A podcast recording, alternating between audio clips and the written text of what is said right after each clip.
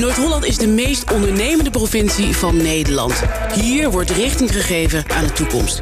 Maar door wie? Wie zijn die mensen? Wij noemen ze de aanvoerders.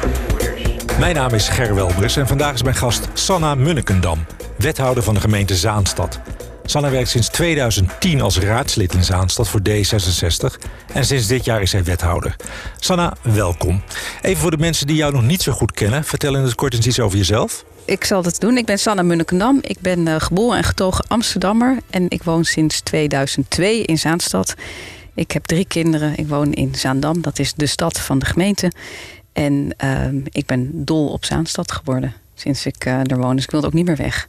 Oké, okay, nou je bent uh, van oorsprong Amsterdamse zijn. Hier ben je geboren en getogen in Amsterdam. Wat was voor jou de reden om naar Zaanstad te gaan? Nou, ten eerste omdat je in die tijd meer huis kon kopen voor je geld. Uh, we hadden in Amsterdam een uh, driekamer appartement en we zouden eigenlijk niet verder kunnen komen. En in Zaanstad kon je voor datzelfde geld een vrijstaand huis kopen met acht kamers en een hele grote tuin. Dus die keuze was snel gemaakt. Er is eigenlijk niks veranderd. Nee, nou, alleen waren de huizen toen veel goedkoper dan nu. En wat ik ook heel erg merkte toen, is dat ik me heel snel thuis voelde. Even los van het feit dat Zaanstad ook echt, en Zaandam zeker, heel dicht bij Amsterdam ligt. Dat vond ik toen nog heel belangrijk. Want je bent dan in twaalf minuten op het Centraal Station van Amsterdam. als je dicht bij het station van Zaandam gaat wonen. Het is fietsbaar. Met de Hempont ben je ook zo heel snel in Amsterdam. Maar gaandeweg voelde ik me eigenlijk zo thuis dat ik nu heel weinig meer in Amsterdam kom. En ik heb als peuter op Marken gewoond. En Marken is natuurlijk bekend om de houten huisjes en het water. En ik voelde me eigenlijk ook heel snel thuis in Zaanstad. En ik denk dat dat te maken heeft met mijn oude jeugdherinnering. Dat zou zomaar kunnen. Hè? Hoe zou je die Zaanse cultuur het beste kunnen omschrijven? Ja, zaankanters die zijn uh, eigenlijk van origine heel uh, bescheiden, hardwerkend. Uh, en hebben altijd zoiets van doe maar gewoon, want dan ben je al gek genoeg. En ik heb eigenlijk wel ontdekt dat zaankanters best wel wat meer lef mogen tonen. En wat meer, zoals iemand eens tegen mij zei, doe maar gek, want we zijn al gewoon genoeg. We hebben heel veel te bieden. Het is een hele spannende gemeente, ook omdat zaankanters van origine uh, met dat hele harde werken wel de eerste waren die zeiden: Weet je wat, als Amsterdam uh, die houtzaag, uh, de houtzaaggilde heeft en geen ruimte heeft en geen tijd heeft om molens te bouwen, omdat zij dat gilde in ere willen houden, dan gaan wij toch lekker molens bouwen en dan gaan wij zagen. En op die manier ontstond echt de eerste industrie in Europa. Dus ik, en, en, en dat, dat zit nog steeds in de DNA van die zaankanters. We gaan het ondernemende. het ondernemende, het, het, het hele praktische. En dat maakt het ook wel, dat, dat zie je gewoon terug in de hele geschiedenis tot en met nu. En er is ook, er wordt gezegd, uh, Zaankanters zijn ondernemend, authentiek en eigenzinnig. Dat is een beetje het Zaanse DNA. En dat herken jij? Dat herken en ik heel erg. zelf ook? Ja, inmiddels ook, ja. Okay, dat is misschien wel nodig, hè? want in je portefeuille heb je de domeinen duurzaamheid, cultuur, toerisme, natuur en landschap. Uh, dat zijn er nogal wat. wat. Wat zijn de speerpunten op die verschillende domeinen? Nou, duurzaamheid, um, toen ik vorig jaar begon als wethouder duurzaamheid, uh, toen was het eigenlijk nog een beetje de vraag: uh, uh, ja, wanneer gaan we het doen en, en wat is de route? En inmiddels is het zo doordrongen met het klimaatakkoord, dat natuurlijk in wording is. Nu is niet meer de vraag wanneer gaan we het doen, maar het gaat er vooral om hoe. En daarbij is heel belangrijk dat het is een, een, echt een transitie. Het is een energietransitie. We hebben het nog nooit gedaan. En wat ik dan voor mezelf heel belangrijk vind, wij waren als zaankanters uh, althans onze voorvaderen, die waren dan de eerste die zeiden van we gaan uh, met molens zagen. We waren ook de eerste die vervolgens overgingen op echt de industrie. En ik zou het heel mooi vinden als wij dan ook de eerste zijn die zeggen van wij zijn uh, van het gas af, van het aardgas af. Want je zei al van we zijn aan het zoeken naar hoe gaan we het doen, maar je weet dus wel wat je wil gaan doen van het gas af. Ja, dat is wel een hele grote opgave inderdaad. We hebben 60.000 woningen en die moeten allemaal uiteindelijk verduurzaamd worden en van het gas af. En alle nieuwbouwwoningen die gaan al gasloos gebouwd worden. Uh, woningen moeten geïsoleerd worden. En wat dus heel belangrijk is, is dat je de mensen ook voorlicht en uh, helpt uh, met het hoe. Want iedereen wil wel, bijna iedereen wil wel. En het is vaak de vraag van hoe weet ik nou wat ik moet doen? En dus als gemeente heb je de rol om goed voor te lichten. En je hebt ook de rol om uh, de regie te pakken. Hoe doe je die voorlichting? En die voorlichting ehm, die doen wij door middel van uh, eigenlijk de geëigende media via websites, via uh, Twitter en, en, en, en zeg maar dat soort kanalen. En ik heb wel ontdekt, uh, als nieuw college zijn we ook de stad ingegaan. En dat heette dan 150 dagen. Dat we met de mensen gingen praten. En ik heb wel heel erg ontdekt dat eigenlijk er heel veel informatie is. En dat mensen nog heel erg op zoek zijn naar um, hoe kunnen we die informatie vinden. En hoe weet ik nou hoe ken ik de mensen die dat weten? Dus het is eigenlijk heel belangrijk dat je ook als gemeente een rol op je neemt om mensen aan elkaar te verbinden. Echt letterlijk. Dus dat je gewoon mensen met elkaar in contact brengt. Dat je groepjes uh, organiseert met enthousiaste mensen. Want vaak is het ook, um, als je het hebt over duurzaamheid en verduurzaming, dat, dat het schrikt af, het kost geld, het is ingewikkeld.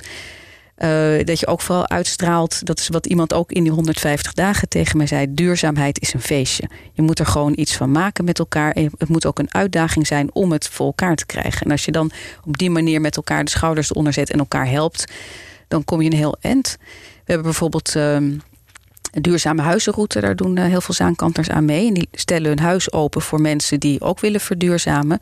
En die hebben zoveel ervaring dat we nu ook uh, hebben besloten samen met de gemeenteraad om te kijken of we ze kunnen opleiden tot echt coaches, klimaatcoaches. En op die manier kunnen zij ook mensen gaan bezoeken en gaan uitleggen hoe ze dat hebben gedaan. Want het is Want allemaal kan pionieren. Wat, uh, kan je daar wat voorbeelden van geven? Wat hebben die mensen gedaan met hun huis?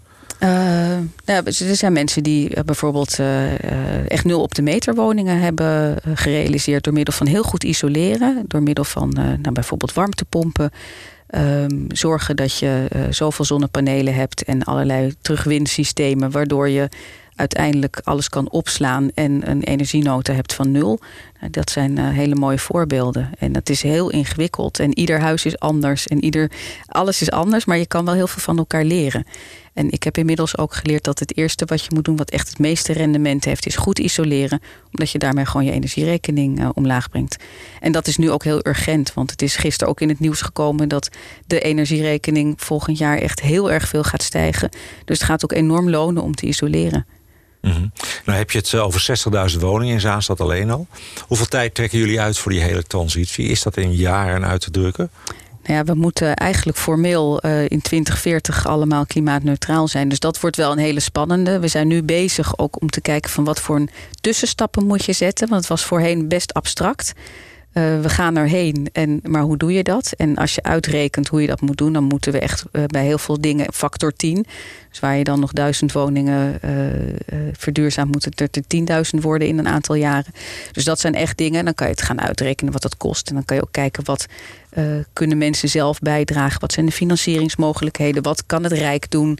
Uh, waar kunnen we als gemeente een rol spelen? Dus dat, is allemaal, dat zijn allemaal van die transitieplannen die nu concreet gaan worden. En dat was voorheen. Het is allemaal zoeken. En ik merk ook dat mensen ongeduldig worden. Want iedereen wil gewoon weten van wat moet ik morgen doen. En, dus dat is, dat is ook, je moet dus echt en zorgen dat je inwoners door blijven gaan. En dat ze niet denken van nou het is veel te ingewikkeld of het gaat mij veel te langzaam. Dus je moet, moet iedereen enthousiast houden. En tegelijkertijd moet je ook zorgen dat je aan tafel zit bij het Rijk en dat je daar ook lobbyt. Laat je jullie ook inspireren door wat er in andere gemeenten gebeurt op dit vlak? Ja, dat doen we ook wel. Ja. Want ik zit ook als wethouder uh, in uh, de G40, dus de grote 40 gemeenten. En dan gaat het over duurzaamheid. En ik ben ook lid van de VNG-commissie, die ook onder andere over verduurzaming gaat. Dus op die manier hou je elkaar wel heel goed op de hoogte. En, en kan je ook richting Rijk uh, lobbyen voor de belangen van de gemeente en, en dus je inwoners. -hmm. Ik heb op de site gekeken van D66, want daar ben je van. Uh, daar zegt men onder meer dat Zaanstad het voordeel heeft uh, gunstig te liggen ten opzichte van de metropoolregio Amsterdam. Voelen jullie je daar geen onderdeel van? Jawel, um, wij zijn natuurlijk onderdeel van de hele MRA. De MRA dat is uh, Noord-Holland en Flevoland. En um, het is meer dat wij een onderdeel zijn van, van de regio Amsterdam en dat we daar de voordelen van hebben. Zoals ik al net zei, want we zijn eigenlijk één, uh, ja, één, één werk, uh, hoe noem je dat? Eén arbeidsmarktregio. Dus uh, ja, mensen werken in Zaanstad en wonen in Amsterdam en andersom. Dus we hebben elkaar heel hard nodig op het gebied van werken, op het gebied van verbindingen, dus openbaar vervoer en, en, en het vervoer door de, de, de Koentunnel bijvoorbeeld. Um, en toerisme, dat is natuurlijk ook een heel belangrijk uh, item. Ja, komen we zo op. Want die bereikbaarheid van Zaandam, van Zaanstad moet ik zeggen... naar Amsterdam, vice versa, die is echt heel goed geworden. Hè? Als je kijkt naar het aantal treinen per uur bijvoorbeeld, dat zijn er inmiddels vijf, zes, zeven. Nou, zeker zes wel, ja. ja. Tweede Koentunnel erbij, wat heb je daarvan gemerkt? Ik heb zelf gemerkt, dan, moet, dan ga ik niet heel vaak in de spits uh, van en naar Amsterdam met de auto. Um, ik heb wel gemerkt dat het veel bereikbaarder is geworden, dat het sneller doorloopt, uh, doorstroomt. Um, wat je ook wel ziet is dat, dat we er nog niet zijn. Want er is natuurlijk nog vaak één tunnelbuis uh, gesloten richting uh, Koentunnel. Dus dat zijn allemaal zaken waar nog wel over gesproken wordt. Maar het is de, de verbindingen zijn echt heel erg verbeterd. we hebben wel nog heel, heel hoog op ons wensenlijst staan om de Noord-Zuidlijn door te trekken. Want die stopt nou natuurlijk in Amsterdam-Noord. Nou, wie op de kaart kijkt, die ziet dat Amsterdam-Noord echt gewoon zo dicht tegen Zaanstad aan zit. Dat, uh, ja, die liggen gewoon uh, geografisch tegen elkaar aan. Met de Noordereiplas ertussen. Dat wij zeggen, uh, trek die metro door. Maar daarmee maak je echt ook de verbinding met. Dat is jullie ambitie. Want trek de Noord-Zuidlijn door naar Zandstad. Ja. Want dat zorgt voor een veel betere ja, dat zorgt voor een betere bereikbaarheid, betere ontsluiting. We hebben bijvoorbeeld bij de Achtersluispolder, dat is ons havengebied, daar zijn we bezig met proberen om trans te transformeren. Te zorgen dat het niet alleen maar werken is, maar dat er ook mensen kunnen gaan wonen. Dat je dat naast elkaar hebt uh, staan. En uh, achter de Achtersluispolder zit Poelenburg. En Poelenburg is natuurlijk een van de wijken die vorig jaar in de media aandacht was gekomen vanwege de zogeheten treitervlogger. Ja.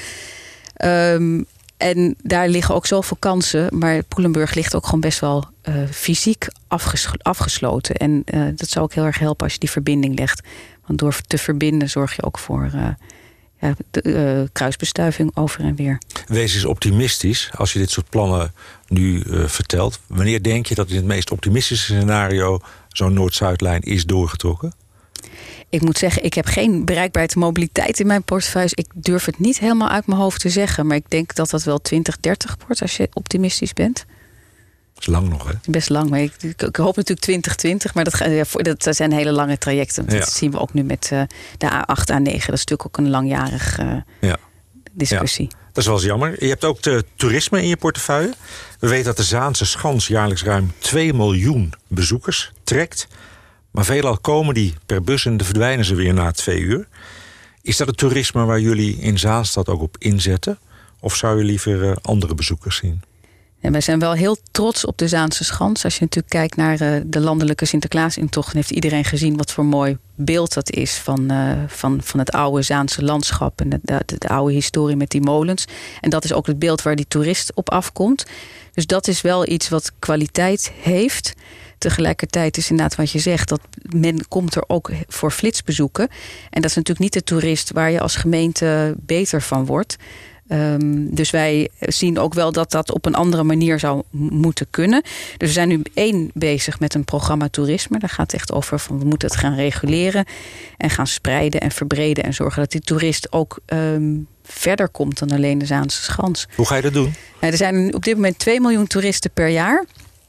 Uh, en daarvan gaat maar 1% naar uh, de Zaanbocht in Wormerveer en maar 1% naar het centrum van Zaandam. Dus wat je dan moet doen is zorgen dat, dat je iets toevoegt aan de stad dat mensen uh, ook gaan spreiden omdat je meer te bieden hebt. Waar denk je dan aan bijvoorbeeld? Nou, wat we nu uh, zien is dat uh, de Zaanbocht in Wormerveer... Dat, die heeft die oude industriële wand. Uh, dat zijn oude lassiefabrieken en oude honig. En dat is natuurlijk ook de oude industrie. Dat is hartstikke mooi. Staat daar overigens aan de overkant. Hè, dus dat is een andere gemeente, gemeente Wormerland. Maar dat is een hele mooie uh, oude industriestreek... waar een ondernemersvereniging ook heel druk bezig is... met het promoten van, van hun uh, ondernemers en ook de streek zelf. En wat je dan moet proberen te doen... is zorgen dat je ook een verhaal hebt te vertellen over die industriële wand en over die geschiedenis, wat mensen ook aanspreekt en waardoor mensen ook uh, het een bezoek waard vinden. Dus het gaat er ook om dat je het verhaal vertelt. Uh, en dat, ze ook echt iets daadwerkelijk kunnen zien. Zo zijn we in uh, Zaandam bezig met kijken of we een nieuw museum kunnen toevoegen aan de stad. En de werktitel is dan Museum Holland, waarin het verhaal van, van de Hollandse identiteit verteld gaat worden. En ook op die manier hopen we dat mensen en vanaf de Zaanse Schans vaker en naar het noorden en naar het zuiden gaan. En dat je dan ook echt de kwaliteitstoerist trekt. Die ook bereid is om langer te blijven. Die bereid is om geld uit te geven aan onze eigen horeca. En onze eigen hotels en onze eigen middenstanders. En uh, op die manier hopen we dus ook dat je. Kijk, een, stad die investeert in, in, in cultuur en in sport en onderwijs is ook een stad waar het economisch beter mee gaat. En een stad die veiliger is. Dus wij hopen dus door te investeren in meer cultuur, zoals een nieuw museum, dat je daarmee ook uh, de kwaliteitstoerist trekt en daarmee ook. Uh, dat het economisch beter gaat met de stad. En waar komt die kwaliteitstoerist met name vandaan? Nou, ik moet zeggen dat, uh, dat ik dat nog niet helemaal onderzocht heb. Ik weet wel dat er uh, heel veel uh, lokale, zeg maar de Nederlandse toerist is, uh, de, de babyboomers, die gewoon heel veel tijd hebben om te gaan reizen. Dat dat mensen zijn die echt ook wel langer willen blijven. Het zijn ook de mensen die in Amsterdam komen, maar daar al vaker zijn geweest en zin hebben om wat langer te gaan kijken naar de regio. En je hebt uh, ook natuurlijk de, de wat rijkere uh, Chinezen en, en Russen. En dan niet degene die in een bus stappen en uh, eventjes in, in twee uurtjes over de Zaanse Schans gaan en dan weer snel door moeten naar de volgende attracties. Je moet dus echt de mensen hebben die uh, intrinsieke interesse hebben. En die moet je zien te verleiden om langer te blijven. Ja, toen ik je bezocht in het gemeentehuis van Zaanstad, toen vertelde je over de Franse schilder Monet die een speciale band heeft hè, met de Zaanstreek. Welke, welke is dat precies? Ja, dat is een heel mooi verhaal. Er is uh, de, de Stichting Monet in, uh, in Zaandam. Die, krijgen alle credits voor, voor het op de kaart zetten van het verhaal. Want het, het uh, is zo dat diezelfde bescheidenheid van de Zaankanters heeft ervoor gezorgd dat we eigenlijk jarenlang nooit hebben uitgedragen dat Monet in uh, Zaandam 25 uh, schilderijen heeft gemaakt. Dat was voor mij ook nieuw hoor. Ja, nee, precies. nou ja, dus dat is wel mooi om dat verhaal. Uh, dat is ook weer iets van. Het, het, vertellen van een verhaal maakt ook dat je verbinding legt met, met het Zaanse DNA en met de geschiedenis van de streek. En Monet heeft um, dus die 25 schilderijen gemaakt. Op het moment vlak voor de kanteling richting de industrialisatie. Dus hij zag de schoonheid van de Zaanstreek, hij zag de molens, hij zag het water, de zeilbootjes en heeft dat vastgelegd. En uh, eigenlijk dat beeld wat hij heeft vastgelegd, dat is ook het oer-Hollandse beeld waarnaar ieder jaar uh, 2 miljoen bezoekers de, de Zaanse Schans bezoeken. Dus wat hij heeft een soort sentiment uh, vastgelegd over, uh, over het, het, het Zaanse DNA, het Hollandgevoel, molens, koeien, gras, zeilboten.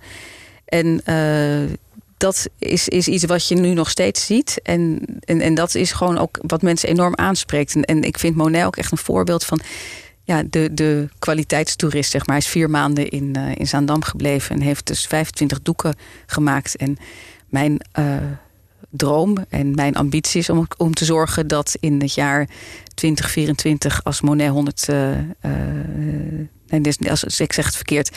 Monet is in, in 2021 heeft hij 150 jaar geleden die doeken gemaakt in Zaandam verbleven. Dus dan willen we echt aandacht besteden aan dat feit. En uh, allerlei Monet-evenementen in de stad vieren. En in 2024 bestaat Zaanstad 70 jaar. Uh, nee, 50 jaar, excuus. In 2024 bestaat Zaanstad 50 jaar. En dan is mijn uh, droom om te zorgen dat uh, zoveel mogelijk van die doeken naar Zaanstad terugkomen. En dat we die daar kunnen tentoonstellen in een hele grote internationale tentoonstelling.